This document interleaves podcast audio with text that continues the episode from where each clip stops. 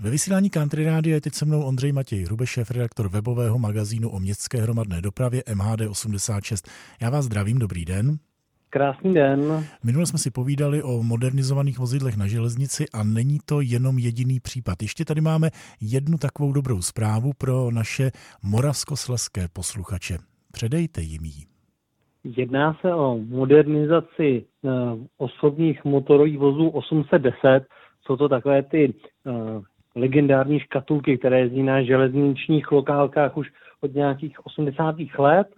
A právě tyto nesmrtelné vozy se dočkaly další modernizace, při které eh, získávají klimatizaci pro cestující. To je asi ten jeden z největších vlastně benefitů co ta modernizace přinese, takže klimatizace procesující a více místa procesující, protože eh, v tom motoráku ubyde eh, jedna řada sedadel, takže eh, se budou moci udělat větší rozestupy. Tyhle motoráčky, řečené orchestriony, se modernizovaly už jednou, to se z nich dělali regionovi, ale teď si zachovají tu svoji původní podobu, jestli tomu správně rozumím. Ano, zatímco u regionovi vlastně došlo k celkovému vlastně omlazení toho i exteriéru toho vozu, tak eh, v tomto případě vlastně ten vůz vypadá pořád, eh, pořád stejně na první pohled.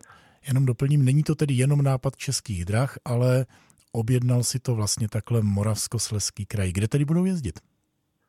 Ano, jsou to v Moravskosleském kraji, celkem se bude jednat o nějakých 14 vozů a budou vypravovány především na linky kolem Opavy, Studenky, Bruntálu, Eh, Suchdolu nad Odrou a tak dále.